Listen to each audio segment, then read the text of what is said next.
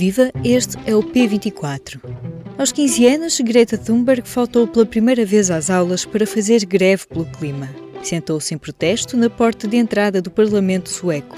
Em poucos meses, por todo o mundo, milhões de crianças e adolescentes seguiram-lhe os passos, faltando à escola para lembrar a quem está no poder que é preciso proteger o planeta. Esta quinta-feira, o Azul, o projeto do público sobre ambiente, crise climática e sustentabilidade, publica uma entrevista com Greta Thunberg, conduzida pela jornalista Cláudia Carvalho Silva. Tem dito que as crises climáticas e ecológicas nunca foram levadas a sério. Entretanto, tivemos uma pandemia e uma guerra que atrasou ainda mais a ação climática. Começamos a ter cada vez mais vislumbres do que nos poderá esperar no futuro, mais secas, mais eventos extremos. Continuamos a não encarar esta crise como uma crise?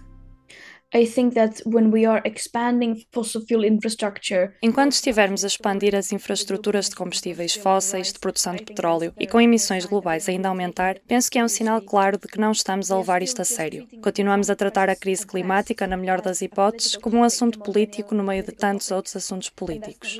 E não é assim que se trata uma emergência. We've seen time and time again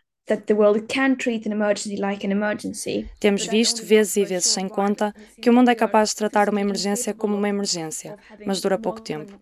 Parece que somos fisicamente incapazes de ter mais do que um pensamento ao mesmo tempo na nossa cabeça.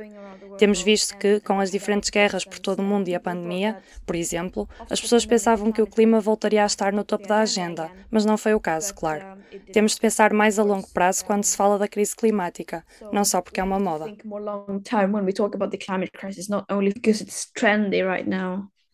Qual é a razão para não darmos a devida atenção? Por diversos motivos. As vozes mais poderosas deste mundo pertencem àqueles que estão a destruir o mundo. E enquanto for esse o caso, enquanto recorrermos aos líderes mundiais e empresas multinacionais e pessoas que têm muitas vezes pegadas ecológicas do tamanho de comunidades inteiras para responderem às nossas questões e não às pessoas que estão a ser afetadas, cientistas, jovens, então não teremos soluções verdadeiras. Not the young people, then we will not get any real solutions Enquanto fingirmos que conseguimos resolver esta crise dentro do sistema atual, mais tempo perderemos. Não seremos capazes de tratar a crise como uma crise. O primeiro passo para resolver uma emergência não é arranjar soluções ou avaliar a situação. O primeiro passo é percebermos de que estamos numa emergência e ainda não estamos nesse ponto, infelizmente. Temos visto recentemente que os protestos de ativistas climáticos têm subido do tom. Jovens que esvaziam pneus de carros, que se colam em empresas poluentes e até jovens que atiraram sopa contra um quadro de Van Gogh. Qual é a sua posição sobre este tipo de ativismo?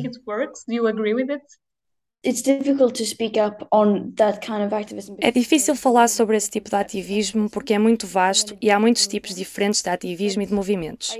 Desde que ninguém fique magoado, penso que a desobediência civil é algo a que temos de recorrer, mas tem de ser usada da forma certa, para que não percamos o ímpeto e não viremos as pessoas contra este ativismo.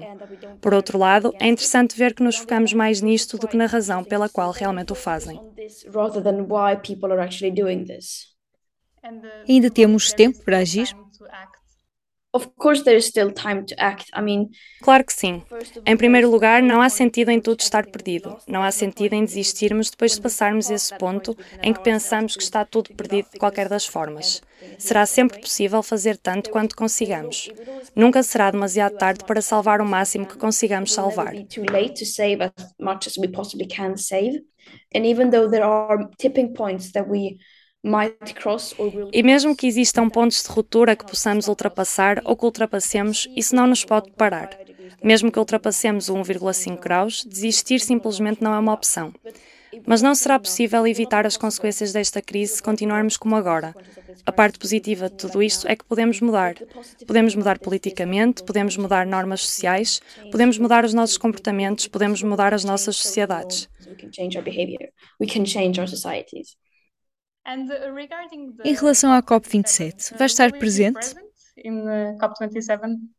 Uh, não. Não. Estarão muitos ativistas presentes que precisam de ser ouvidos mais do que eu. Uh, Disse várias vezes que estas conferências acabam por ser só blá blá blá.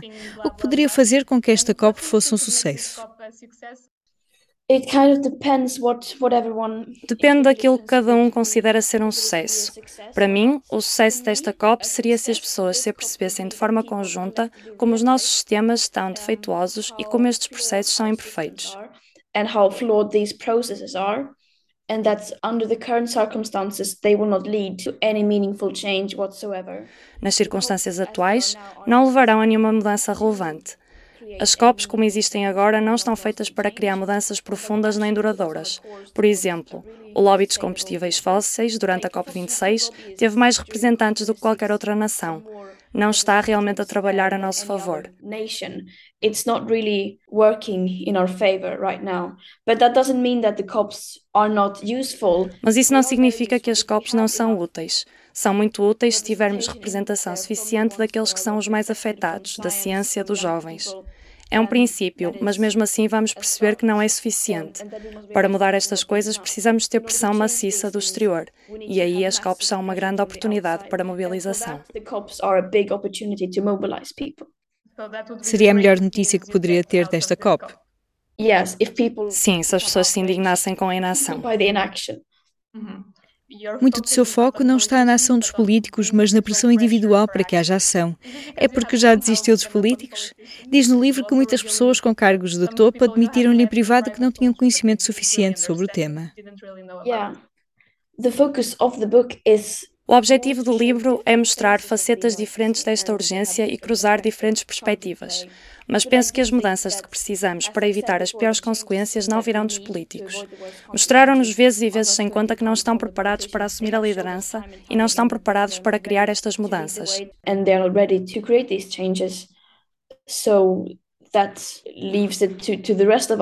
Portanto, sobra para os restantes, nós, para que os pressionemos. Temos responsabilidade, mas muitas vezes essa responsabilidade é para fazer pressão naqueles que estão realmente no poder.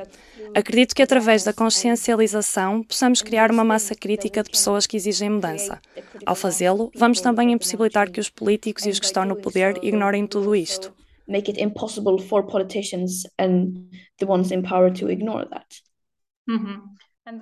Diria que a razão da nossa inação é por colidir com o conforto das nossas vidas ou porque realmente não nos apercebemos do que está em jogo? Uh, both. Ambos.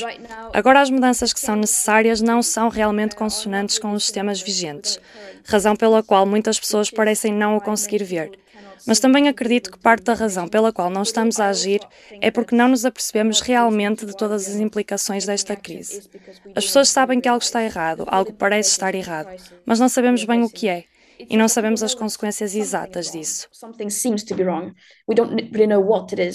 and we don't know the exact consequences of that. We know that the planet is getting warmer. Sabemos que o planeta está a ficar mais quente, vemos mais e mais eventos extremos relacionados com o tempo que estão a ameaçar a vida de algumas pessoas. Na melhor das hipóteses, é isso que sabemos. Mas a noção de que estamos em contrarrelógio passa-nos completamente ao lado. Passam-nos ao lado os eventos históricos que nos levaram a esse ponto.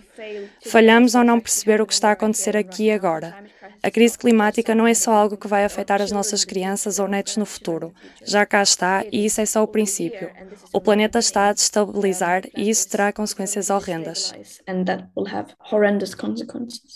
E também vemos que esses primeiros efeitos começam a afetar as pessoas mais vulneráveis e que não contribuíram para esta crise. Yeah, yeah, exactly. The ones who are in power are not going to be hit as hard as the climate emergency. Exatamente. Quem está no poder não será afetado de forma tão dura. O que só se junta a esta camada de injustiça no que toca a esta crise. Os 10% mais ricos do mundo são responsáveis por cerca de metade das emissões de carbono mundiais anualmente, e os 50% mais pobres são responsáveis por cerca de 10%. Estas desigualdades absurdas não são algo que possamos continuar a ignorar. Are not something that we can continue to ignore. Continua no ensino secundário na Suécia, certo? Yes, gymnasium. E ainda faz greve todas as sextas? Como está a correr? Yeah. We still protest every Friday. Sim, ainda protestamos todas as sextas-feiras na parte exterior do Parlamento Sueco, tal como acontece em muitas partes do mundo. Pensei que iria fazer isto durante muito tempo, mas não tinha previsto isto.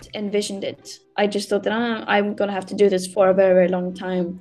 And now, yeah, that is what I'm doing. So A entrevista foi conduzida por Cláudia Carvalho Silva, jornalista do Azul, e dobrada por mim, Aline Flor, e pela Mariana Durães, do P3. Leia a entrevista completa à ativista Greta Thunberg na edição impressa desta quinta-feira ou em público.pt azul. Neste dia 27 de outubro, completa-se um ano sobre o chumbo do Orçamento do Estado para 2022, que ditou o fim da chamada geringonça. É também dia da votação na generalidade do Orçamento do Estado para 2023. Um processo que pode continuar a acompanhar no site do público. Este foi mais um P24. Se gostou de ouvir este episódio, subscreva o podcast na sua aplicação preferida e partilhe. Eu sou a Aline Flor. Tenha um bom dia.